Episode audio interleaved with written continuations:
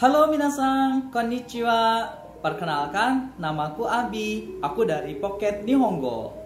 Nah, pada video kali ini aku akan jelasin ke minasang gimana sih caranya pergi ke Jepang melalui jalur swasta. Nah, ada beberapa langkah yang harus minasang perhatikan jika memilih jalur swasta untuk keberangkatan minasang ke Jepang. Langkah yang pertama, Minasang harus pastikan dulu agen keberangkatannya ini apakah dia sudah resmi dan juga sudah mampu memberangkatkan banyak orang terbukti bisa pergi ke Jepang.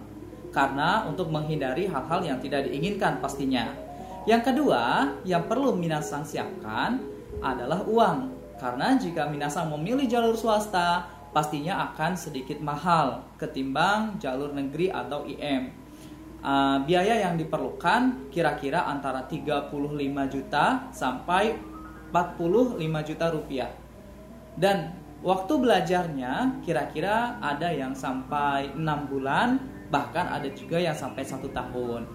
Jadi kalau Minasa sudah melakukan langkah yang pertama, yaitu memilih agen keberangkatannya itu sendiri dan sudah resmi dan mampu untuk memberangkatkan ke Jepang, silahkan Minasa mendaftar. Jadi nanti ada proses pembelajaran dari nol lagi, eh, belajar bahasa Jepang dari nol ya minasang.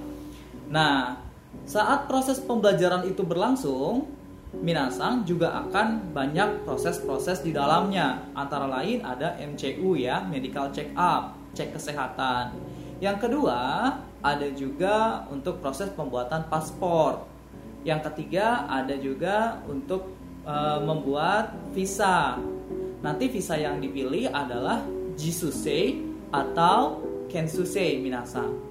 Terus yang keempat, kalau semuanya sudah beres, minasang tinggal menunggu COA-nya turun. COA itu adalah Certificate of Eligibility atau izin tinggal di Jepang. Begitu ya minasang. Jadi banyak sekali proses-proses itu dan biaya sebesar itu pun uh, itu untuk membackup proses-proses yang tadi saya katakan. Oke, minasang, itu yang jika minasang mengikuti atau memilih jalur swasta untuk pergi ke Jepang. Semoga bermanfaat. Terima kasih.